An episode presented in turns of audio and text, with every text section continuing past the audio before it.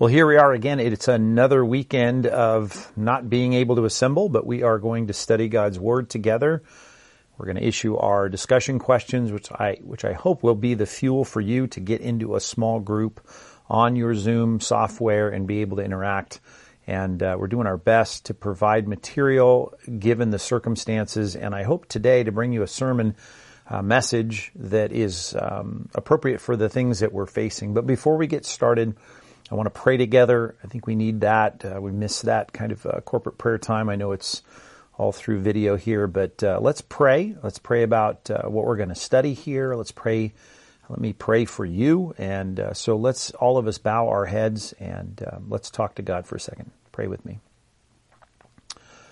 God, we know this is a trying time, and uh, we pray for our government. We pray for our leaders that are in positions of power. We pray for the decisions that are being made as we start to look toward reopening uh, the country and getting through this lockdown, this sequestering, this uh, quarantine that we've been in. Uh, we pray, God, that you would give us uh, grace and uh, wisdom, particularly as leaders in our church, as we make decisions that will affect our whole church. Give us uh, what we need to be prudent and thoughtful and wise. God, I thank you for our team, and I know our church family that's watching this right now on video and praying with me, they they must appreciate our our staff and our pastors, and I just want to take a minute to say thank you for them. They have been uh, such an encouragement to me. I know they're such hard workers here in our church, and I pray that you would um, just continue to, to bless them by having their gifts be utilized in the best possible way to affect the kind of uh, shepherding and counsel and comfort and encouragement that we all need through this time. So God, as we get kind of past the midsection, I would hope, of what we've been through here as a unique, once in a lifetime experience for us. I hope it's once in a lifetime. I pray that you would give us uh, unity, as we're going to talk about here today, and uh, just that you'd be good to our church. God, I've been praying. Our team has been praying. Our pastors have been praying for the health. You've heard us often asking uh, for protection in that regard. Uh, and as I've mentioned uh, on these weekend sermons before, I know that we uh, clearly understand that the scripture does not promise us in our age. You do not tell us that we are going to be exempt from pain or suffering or deprivation or uh, unemployment or uh, being in need, but you've taught us the secret of contentment, whether we have a lot or a little. As Paul said, we want to uh, know that we can do all things through Christ who strengthens us. We can do your will no matter what our external circumstances. But uh, God, we do pray, as we're taught in Scripture, just to reflexively pray for the things that uh, are pressing upon us right now, which are um, issues of health. We want health. We want to stay protected, which you've been so good to do that um, in our church for the most part, and, and um, keeping us from this with thousands and thousands of people that are on our rolls to be protected the way we have is remarkable. So we want to say thank you for that. And we do want to pray, God, for our um, finances. Uh, we want to pray that um, you would continue to to support us as families and individuals and of course as a church god we I just pray that you would meet our financial needs. And uh, i pray you'd keep us um, employed. I know some have lost their jobs but i pray god that you would continue even through the assistance that is available uh, through the government and the things that we um, just pray for naturally that would, would, happen. And that is that people would get find employment and that there would be creativity and um, an industrious spirit, spirit, and uh, there would be hard work that is expended in our uh, congregation uh, to work, even if it need be with our hands, as it says the Apostle Paul did, building tents to uh, make sure that he uh, was providing for himself. So, God, I, I, pray that we would see your provision in those areas without. Um, falling into the error of uh, expecting that or feeling entitled. We're certainly not entitled to anything but your wrath and your justice which would send us out of your presence and into eternal darkness. But we do pray, God, for um, health and prosperity uh, financially. Those things um, we pray for, even though, um, God, we know that at times we uh, will have to cut back and do without, and we will be sick, and eventually we will all uh, meet the end of this life. But uh, God, you, you know our hearts. We are willing to do your will, even as um, um, Shadrach, Meshach, and Abednego, at least their Babylonian names, uh, as they said, Hananiah, Mishael, and Azariah, that um, we know that you're capable of taking us through the fire And uh, even as they said confidently, and, and they believed that uh, you would take them through that fire, and we believe you're going to take us through this. But even if you don't, and you choose not to protect us, uh, and if our whole church comes down with uh, a debilitating disease and we die, uh, whether we all lose our jobs and we're uh, penniless in this world, we trust you no matter what. As Habakkuk 3 says, we will praise you regardless of what our circumstances are. But we do pray for those things as we should, and we pray your will would be done um, and that you would give us hope and strength through this time. Thanks for this chance to stop and pray as a church family, albeit through the means of the internet. Um, we do ask that you would uh, unify us as a church as we study this passage together in Jesus' name. Amen. I think uh, the challenges that we face in this time um, have strained many areas of our Christian life, but the area that I think we are in need of um, having God deal with for us is um, what I prayed twice in that prayer, and that is for us to, to be unified. And don't get me wrong, I've not seen um, any fissures or, or, cracks in our church. Our church has done phenomenally, and I'm so proud to, um, as Paul was of the Thessalonians, just to, to be um, thinking and praying of for you, thinking of you and praying for you, and just rejoicing at how good you are. Um, uh, you know, relatively speaking, in terms of human beings and Christians in this world, you have been um, just a phenomenal church, and to pastor you through this has been um, a joy of mine. Um, and yet, I know the challenge is going to be, and the stressors are going to cause us as we move from the upslope of this to the downslope and, and seeing the light at the end of the tunnel, the challenge is going to be for us to deal with our differences in a godly way. Um, there are plenty of differences even now, opinions uh, about the shutdown, uh, and there will be plenty of differences of opinion as it relates to um, kind of resuming everything, the resumption of our, our lives and how that goes about. As the government officials have said, this is not going to be a light switch that switches on. It's going to be a dimmer of some kind that ramps us back up into something. And I just know that that uh, is going to cause a lot. Just the environment of that is going to cause a lot of, of um, at least temptations for us to be um, divisive, to be uh, such have such different and such strong differing opinions that we um, we don't have the unity that would please the Lord. So I want to safeguard that, and I want to anticipate that as your pastor, and say, let's um, let's make sure we handle this properly. So last week I think I had eight points, or the week before last before Easter I, I had an eight point sermon, and so I thought I would top that this week, and uh, we have a nine point sermon today. Believe it or not, so just three or four hours is all I need here today. Um, not true uh, we'll get through this quickly, but I want you to turn in your Bible. So grab your Bibles, your devices, your iPads, your phones, and I want you to look up uh, Romans chapter 14. And as you're turning there and calling that up, let me remind you that the book of Romans is written to um, a church that had both Jews and Gentiles. They're all converts, but uh, uh, followers of Christ, at least you know, professing Christians. But the um, Jewish and Gentile believers, those with a Jewish background and those of a Gentile background, of course, in way out west in in Rome, um, there were going to be conflicts about a lot of things. I mean, if you think about Rome, I mean, Rome kind of liked um, a lot of things about Judaism, and it seemed to be a stable religion in many ways. I mean, there were things that they didn't like, a lot of hostility, but um, there was several things that um, at least the Romans would keep the the Jewish people um, in their enclave. I mean, they would be a group of people that that um, I mean, they just they, they didn't see they, they, weren't homogenous. They weren't integrated into society in every way. They uh, kind of kept to themselves. But you can imagine that Christ comes along and um, transforms hearts, both Jew and Gentile, and puts them into one church. There's going to be conflict. And uh, there's so many things that are biblical that we've got to agree on: the lordship of Christ, uh, how we are saved, um, you know, worship, uh, how we uh, obey Christ in terms of, of, of, caring for one another, loving each other, uh, you know, prohibitions against stealing, all the things that, I mean, the, the Bible, these are black and white issues. There's going to be a lot of, as we like to say in the Christian life, gray areas. I saw someone write me today about, uh, you know, there are no gray areas. Um, what I mean by gray areas, I'm just using the, uh, the modern verbiage for the fact that there are things that the Bible doesn't specifically address, and principles don't drive us to one specific answer. And uh, again, the guy who wrote me that, I don't think I mean, he could look at the one Greek word in this passage and see that that's the whole point of the passage is that there are things of, about which we're going to have differences of opinion. And when I think about this COVID-19 uh, resumption of life as we kind of ramp into this and everyone's going to have a different opinion about that, uh, we want to um, have harmony and peace in the church even though there's differences of opinion.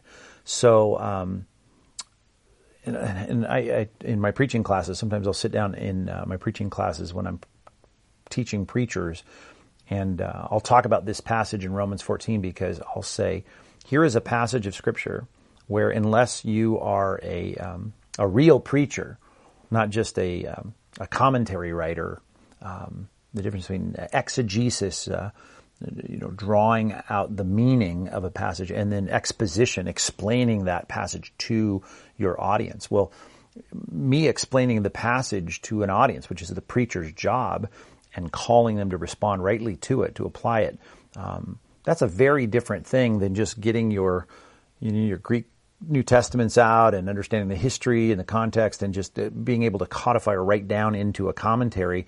Uh, here's what the passage means because um, what it means in that context is something we as a modern church will really not ever experience, at least not in America, not in Southern California, not in Orange County, not at Compass Bible Church. So you cannot preach this passage in Romans chapter 14 uh, kind of as it sits there on the page uh, because the conflicts had to do with dietary laws, uh, con- a conscience uh, within the Jewish faction. I hate to use that word. Uh, the Jewish contingency of the uh, Roman Christian Church.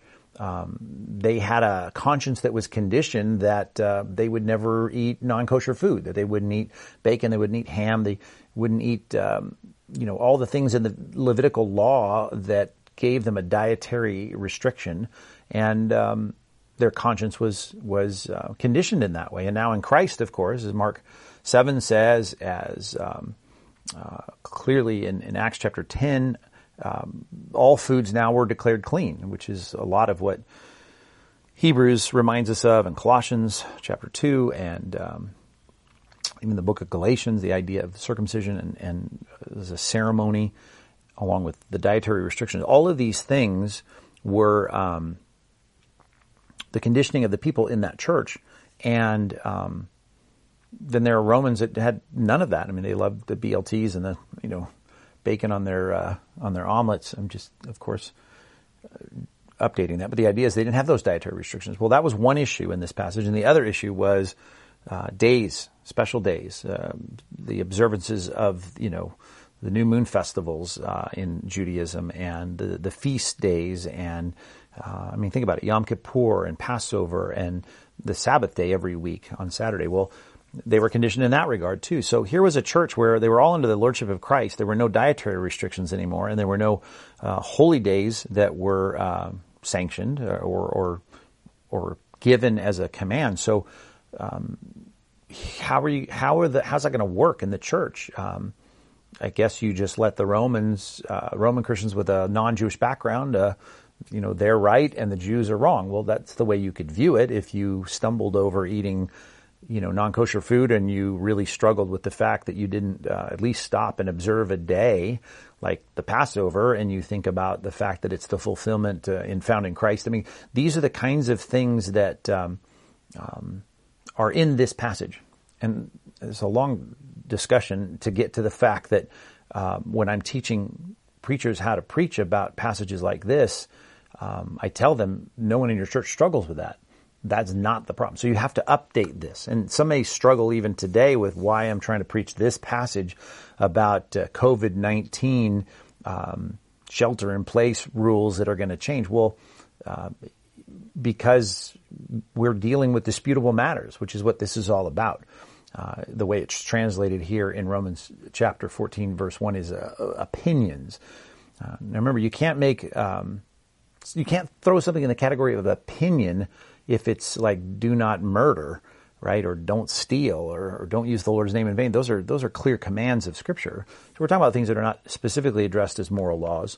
Um, and yet there are conscience problems.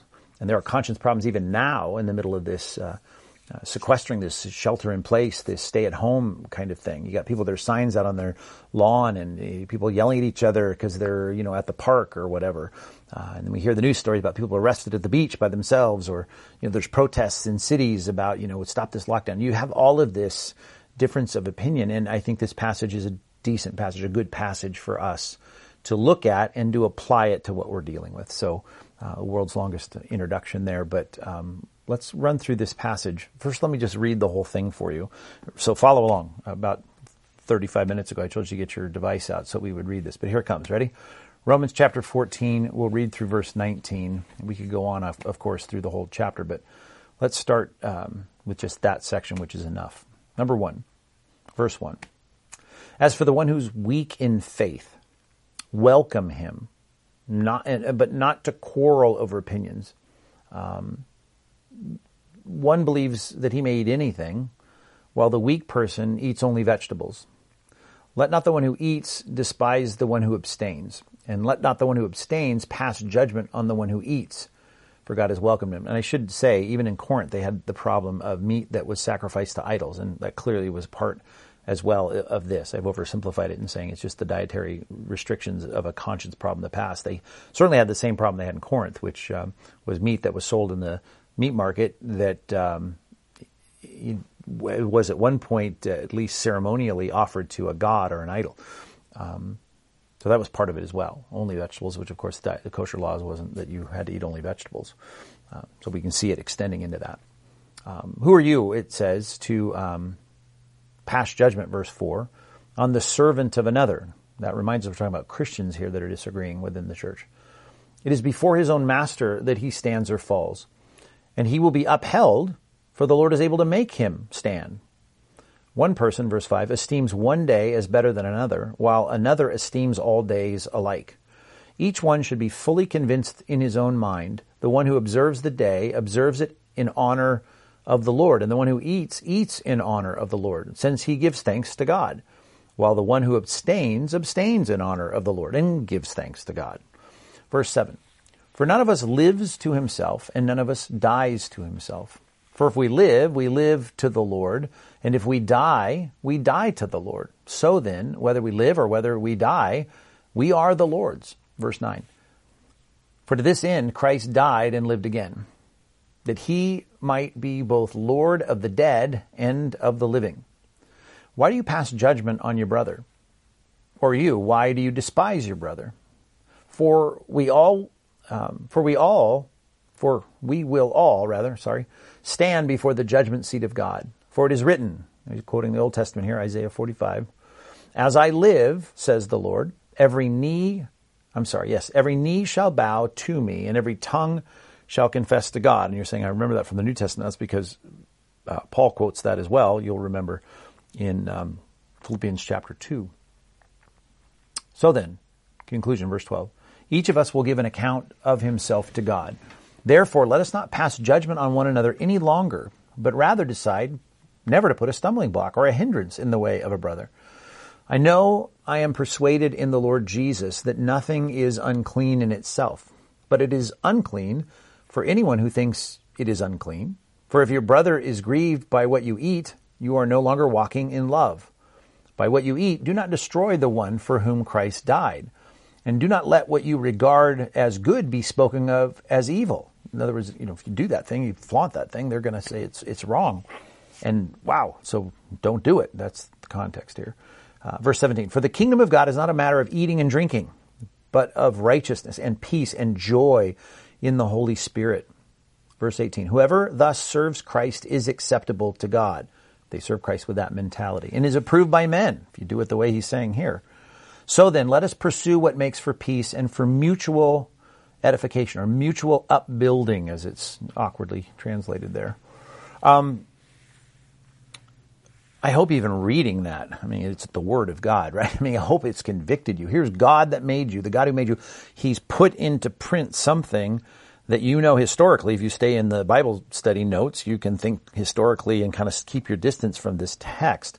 But if you're thinking even now about like these health guidelines, right? Notice so many of these things that have come out are, are guidelines and recommendations. Uh, you know, whether it's a mask, at uh, Target or Walmart or you know um, whatever it is that you do, the, the, the things that they have recommended that we do, you can see that someone can say, "Well, I think you should do it." No, I don't think you should do it.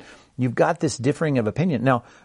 When we think about getting back to normalcy, I called it resumption. When we resume our normal life, or at least try to move toward that, you can see where this is going to be a challenge for us. So, nine quick observations um, that I want to make in this passage that uh, I hope will help us through this so that we can maintain the unity that we ought to have uh, as a church, as hard as that may be with differing opinions. But we're going to do it. We're going to do it to the glory of God. And I want to talk through those things. So, first of all, number one, which I guess is part of what I've already introduced here, and that is that, uh, as it says, for the one, uh, as for the one weak in faith, welcome him, but don't quarrel uh, over opinions. So I just want to remind us there will be debatable issues, right? Um, there's a million of them as it relates to this situation we're in, even down to believing or who to believe, right? Depending on what news source you're reading or, you know, statistics and, uh, you know, do, how many people have really died from this and what about the stats of people that you know would have been reported as pneumonia or whatever now reported as COVID nineteen, and what about the money that certain cities get? And just it's just endless, is it not? The things that um, you can say, well, I believe this, or I believe that, and I think this, and I think that, and you know, should we rush back to normalcy? Should we have you know small groups meeting? Uh, you know, what about this lawsuit that's uh, was in the news recently about? Um, churches suing the state of California over not being able to assemble? What about the Constitution? What about our rights? What about the fact that you can't make law up uh, just by decreeing it as a governor or a county health official? Um, these are the kinds of things that are going to be debated within the church, and we're going to have across the spectrum. At a church our size, for sure, I guess all you need is a church of three to have a you know a church of desperate opinions. Uh, and, and so we got a lot of different opinions. And so what we're going to have to do is to just acknowledge, first of all, and I guess if you're taking notes, that there will be debated issues. There are going to be debatable issues. There are going to be things, as it says, drop down to verse 5. If you're taking real copious notes, you'll see this is verse 2 and verse 5. Verse 2, the one who believes he can eat anything, and the weak person thinks he can only eat vegetables. Somebody thinks they got to wear a mask, someone thinks they, you know, you don't. Um, just to use one example, as controversial as that may be, just even saying it out loud. Verse 5 One may esteem one day as better than another, while everyone esteems all days alike.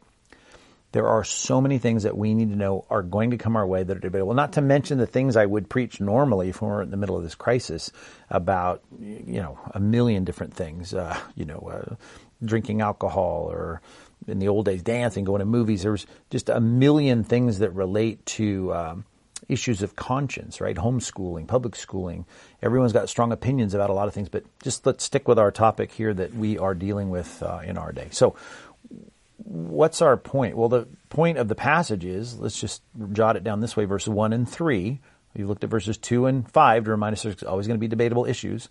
Um, verse 1 and 3 reminds us that we're going to always have to um, paralambano. We're always going to have to um, welcome and embrace each other. Um, we ought to accept one another, and that's the way it's translated sometimes. Accept or to welcome, or as this passage, uh, or it says welcome here, um, to receive, um, to bring in. That paralambano is sometimes translated to take, um, to take into your counsel, to take insight, to to choose to unify with. So you can have someone's got a weak conscience, and by that, in this context, it was someone who just I don't think I should eat any meat that's been in the meat market and sacrificed to an idol in some ceremony. Or, you know, I really think we should stop and have a special service on the Passover or what have you. Um, that, or sab- the Sabbath day, um, that is something we should not, as it says, quarrel over, and we ought to welcome them. We ought to have um, unity in our church. Look at verse 3. Let not the one who eats despise the one who abstains, and let not the one who abstains pass judgment on the one who eats. For God has, this is great, God has brought them in. So I put it this way. Number two, don't disrupt our unity. No matter what your differences of opinions are, we are not going to disrupt our unity. We can have different opinions about how we should even ramp back up to normalcy, how we should get back to kind of reinstituting and, and, and restarting life. Um, but we have to stay unified in this. Um, Don't disrupt our unity. We are to welcome one another, and we are not to quarrel about this. Um, because the Bible says God's welcomed us. You can be a Christian and have this view about the restart, and you can have uh, you can be a Christian and have this view. And the Bible says just stop dividing over this. We can't be split up. We can't factionalize. We can't fall into uh, the kinds of things I see a lot of people fall into. This is not going to split us up. This is not going to break us up. This is not going to um, have us say, well, you're of that camp, I'm of this camp, like Corinth over a lot of things. The Bible says when you're doing that, you may be doing it with godly motives, quote unquote, um, like they did about I'm of Paul, I'm, I'm of Apollos. But um, he says you're acting like the world. He uses the word you're you're you're acting like mere men, fleshly. You're um, you're just acting like non Christians, even just with Christian topics.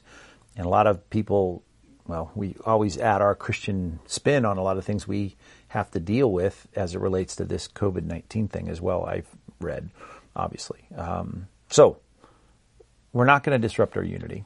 Okay, we're going to be going to have debatable issues right here in this context of our lives in this season. It's not going to disrupt our unity. That's what our commitment should be. Uh, look at verse four. It says, "Who are you to pass judgment on the servant of another. It is before his own master that he stands or falls. Um, he will be upheld for the Lord is able to make him stand and say, "Hey, I I approve of you." It's it, that's what each person they're accountable to God. And then again, these verses are split up. But look at verse four now, and now drop down to verses ten and eleven and twelve. It says, "Why do you pass judgment on another on on, on your brother?" Or you, why do you despise your brother? For we all will stand before the judgment seat of God. He quotes Isaiah 45, 23. As I live, says the Lord, every knee shall bow to me and every tongue shall confess to God. So then each of you must give an account of himself to God. I put it this way. Number three, you need to remember all, all of us answer to God. We answer directly to God at the end of our lives. Now, will you answer to your boss? Yes. Will you answer to the authorities in your life? Well, sure. Will you answer even to your pastor in some cases? Yeah. You, you, there's there's obviously um, structures of leaders in your life, but the ultimate answering is the judgment seat of Christ. You will come before Christ and you will have to answer. And so when we stand and say, well, you're wrong, therefore I reject you, I reject your group, I reject that thinking, well, you may reject it for yourself, but you can't reject the, those people. Right? We're not talking again about issues that God has clearly spoken to. As fancy as some people are with their verbal footwork to try and say, well, this is what God says. I, you know, most of the differences we're going to have about this whole thing in moving back toward getting to normal, uh, they're not going to be things that you're going to point to in Scripture as black and white. These are going to be issues of opinion. They're going to be issues of um, your view, your statistics, and so we just all need to remember at the end of life, we're all going to stand before God. We're not going to stand before each other. And uh, that's a helpful thing for me. And of course, it was obviously a helpful thing for them. If you're taking notes, jot down 2 Corinthians chapter 5 verse 10. It reminds us, as this passage should be clear, the context is the church. It's all people, even Christians will stand before Christ. And we get the word bema from the Greek word uh, that is translated here, the judgment seat. It was the raised platform where someone would come before a magistrate and, uh, and he would adjudicate between two people and it says in verse 10 of 2 Corinthians 5, we must all appear before the judgment seat of Christ, that each one may receive what is due for what he has done in the body, whether good or evil. Now, of course, all condemnation has been paid for in Christ, but we're going to have to answer to God for our decisions and even our judgments about things.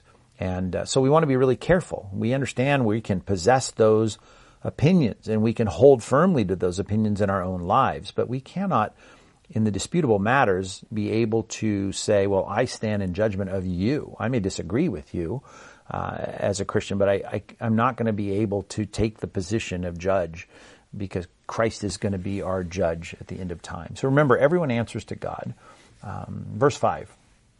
Um, actually, I want you to get to the bottom of verse 5 because it really goes with verse 6, I think. Each one of you, look at the bottom of verse 5. Did you, do you see that there? Um, Romans 14, bottom of verse 5. Each, each one of you should be fully convinced in his own mind. He's not saying check out and don't have a, an opinion. Um, the one who observes the day, here's the way you ought to be convinced, observes it in honor of the Lord. And the one who eats, you're going to eat that meat? Well, great. Eat it in honor of the Lord since you're stopping before you eat it even and showing that you love God and you're giving thanks to God. While the one who abstains is, I'm not going to do that. That's, I, I don't want to do that. That violates my conscience. Well, great. You're abstaining in honor the Lord because you don't want to do anything that you think the Lord is going to be displeased and you give thanks to God. Um, so, here's how I put it. Number four, we need to be intentional about honoring God with our convictions. Uh, your conviction regarding whatever it is, a mask, no mask, uh, barking your dog through the park, whatever it, I don't know. There's a, I'm trying to be careful with the example so I don't inflame people right now, but the idea of you coming to a conviction is fine. I just want that conviction to be that I'm trying to honor God with that. Uh, and again, that can start to get you to think about, I got to get everyone else to honor God the way I'm honoring God. As it comes, as it comes down to the debatable issues, to the, the gray areas, we often call them, um, we don't want to worry about them yet. We want to worry about ourselves and say, I'm going to honor God in this. So can I honor God by doing this, by not doing this, by, you know, being involved in this, by not being involved in this? I'm going to think about that as my goal. Can I honor God in this? Can I give thanks to God, which is the thing that's stated here directly?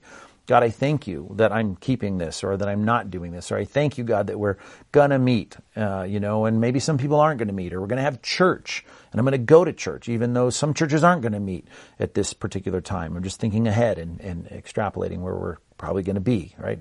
Think about it, right? The things we're gonna have happen on the schedule they're gonna happen, not everyone is going to agree with that schedule. So uh, when we do, we do it in honor of the Lord, and we don't factionalize, we don't split up, we don't cause division. Um, we're not disrupting our unity. So be intentional, whatever your decisions are for you, to be those that we can honor and thank God for. Uh, verse 7. For none of us, great principle here, lives to himself and none of us dies to himself. Um, that's not the reality, though sometimes people think that way. They think they do live for themselves. They think it's all about themselves. They think they are the center of the universe and the judge and jury of everything. It's all about them and their thinking is perfect on everything. I, we don't say it that way, and that's an overstatement, just trying to make sure you can see what I'm talking about.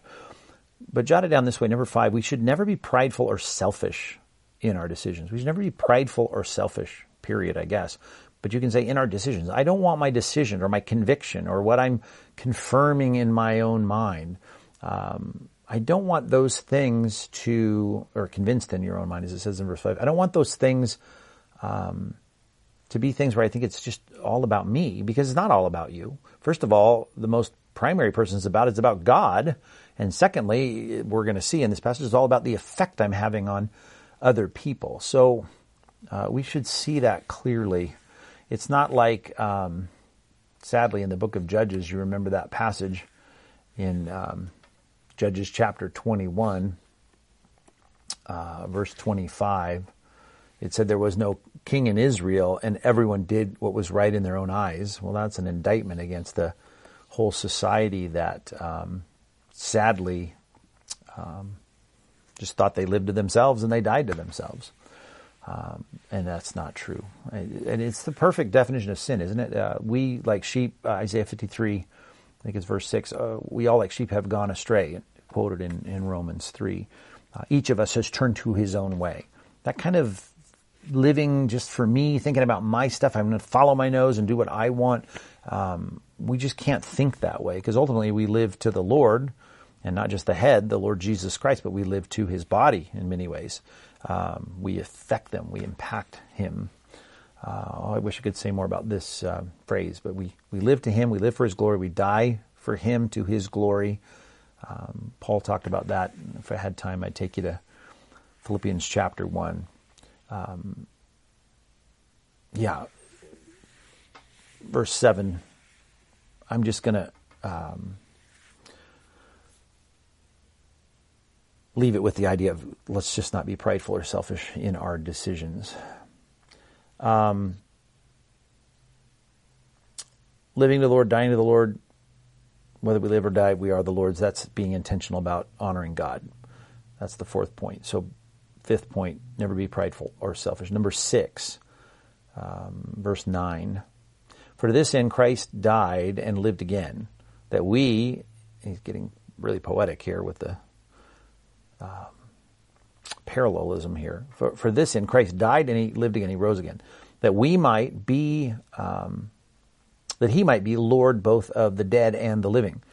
Um, poetic way to stack this on top of each other to talk about the fact that we are um, to live and die to God, and whether we live or die, we die and live under the lordship of Christ. Um, and I would be remiss if I didn't say that Paul often talked about death, and Peter did too, being the category of those that are lost. He is the Lord and the King of the lost. He's the Lord and the King of the saved, and we are to think in terms of that, um, just like He is in charge, and every non-Christian in our society is going to answer to God, and we're going to answer to God. We answer to God because He is our Creator, just like you know the governor of New York is going to answer to God, the uh, governor of of of, um, of uh, California. I'm trying to think what state I live in, California.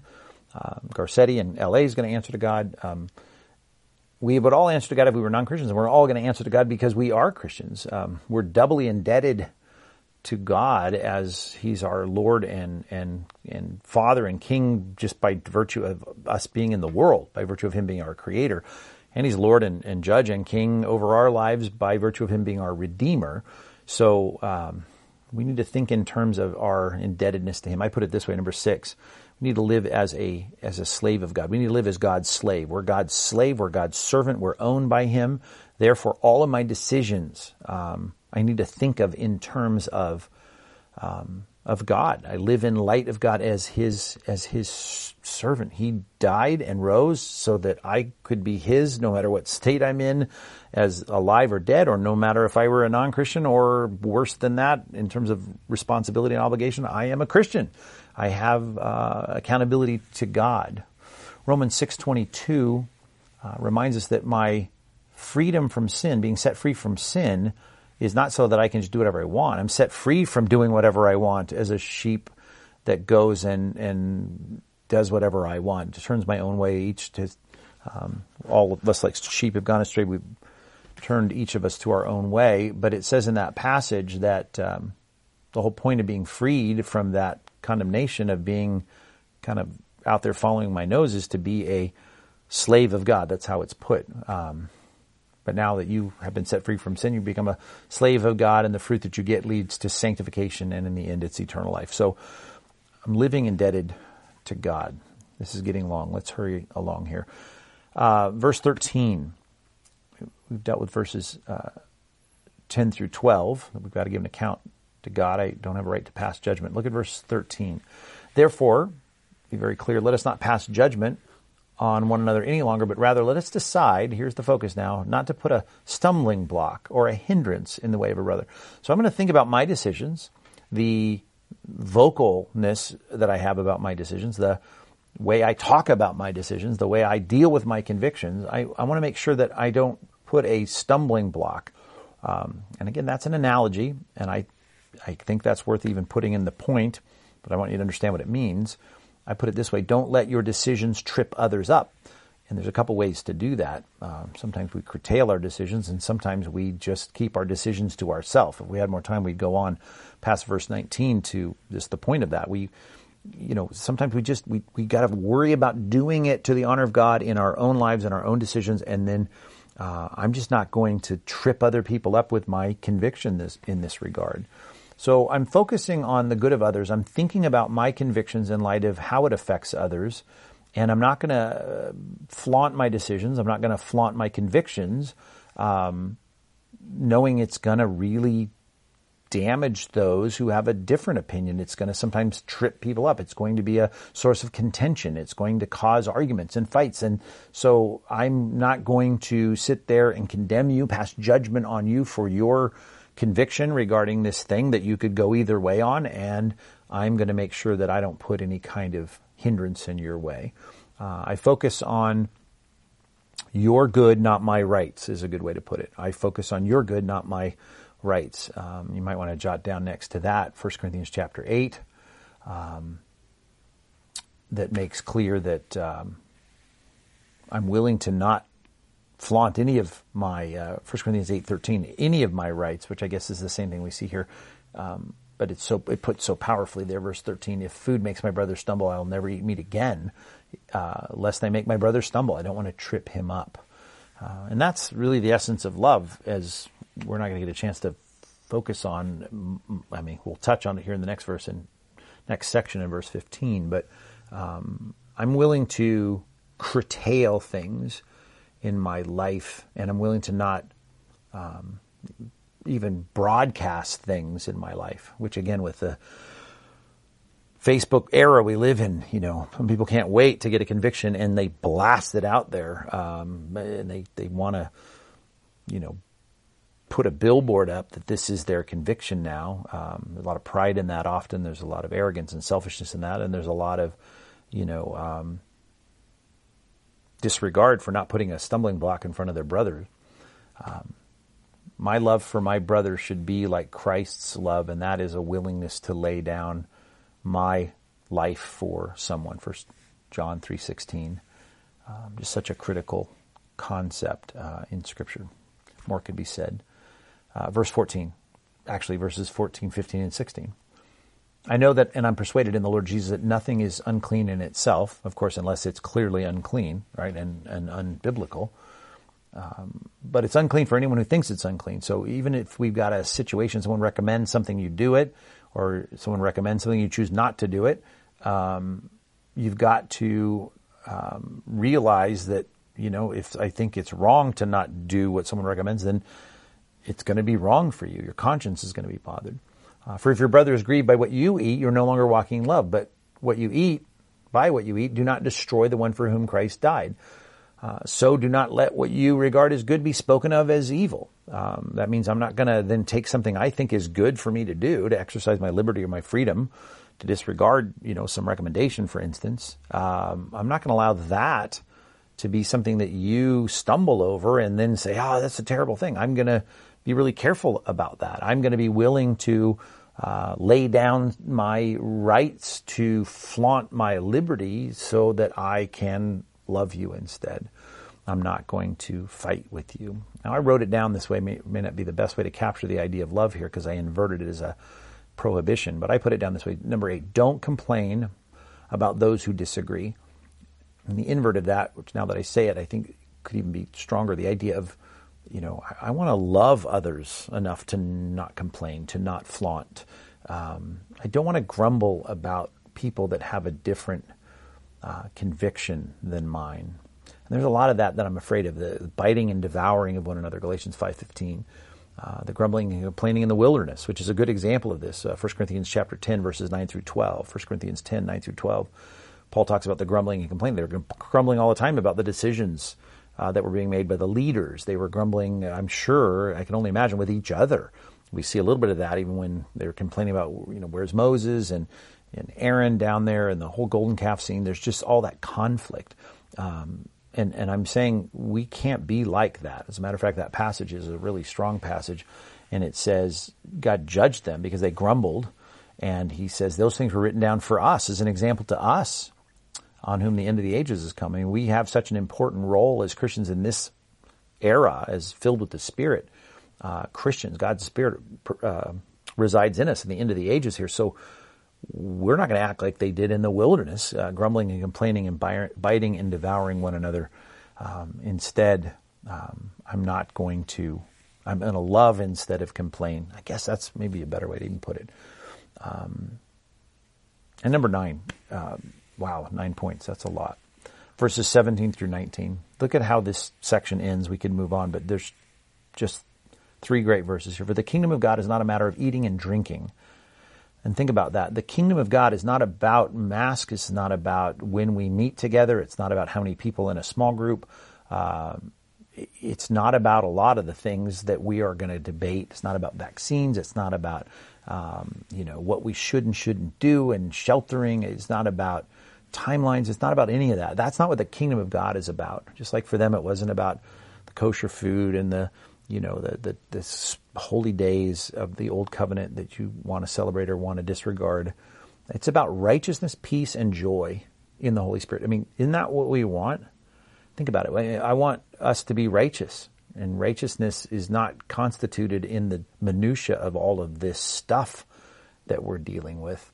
Um, and we want peace. Mean, we want peace in the church of God, and we want joy. We want to be joyful, whether you're coming back on day one or whether you're not. Um, we want to be joyful. We're going to move toward, you know, being who God wants us to be, assembling in person. But in the process of getting back to all that, I, I want righteousness, peace, and joy. Whoever thus serves Christ, if you're doing this all for the love of God, you're refraining even from fighting about this for the love of God and honoring God, if you're focused on righteousness, peace, and joy and not just debating all the debatable issues, um, then you're acceptable to God. And guess what? Going to be approved by men. Back and forth, we're going to be able to get along a lot better. So then, let us pursue. The whole point of this is what makes for peace and for mutual edification, building up of one another.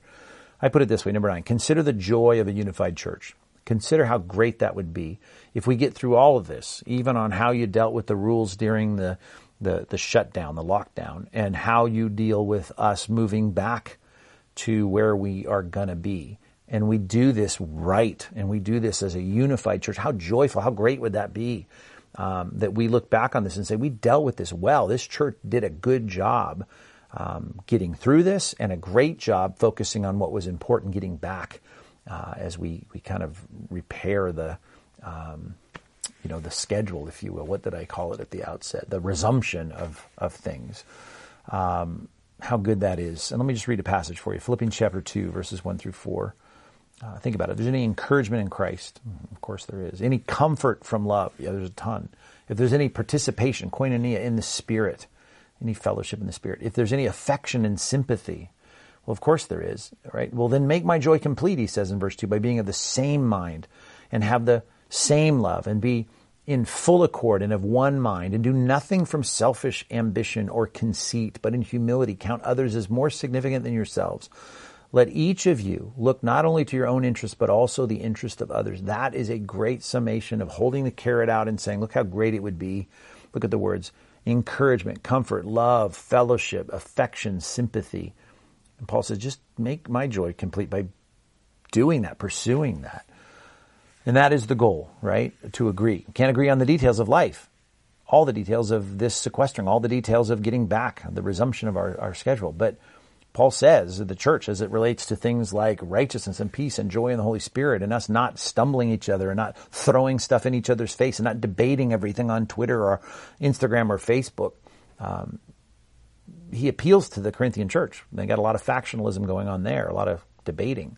He says, I appeal to you. This is First Corinthians 1.10. I quote it all the time I, because as a pastor, this is the kind of stuff we want. I appeal to you, brothers, by the name of our Lord Jesus Christ, by the authority of Christ that you all agree, that there be no divisions among you, and that you be united in the same mind and the same judgment.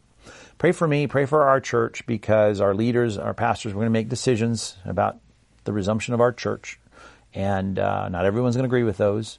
Uh, go too slow for some, go too fast for others. Uh, pray for us to get through this. You've done so well. We can do so well.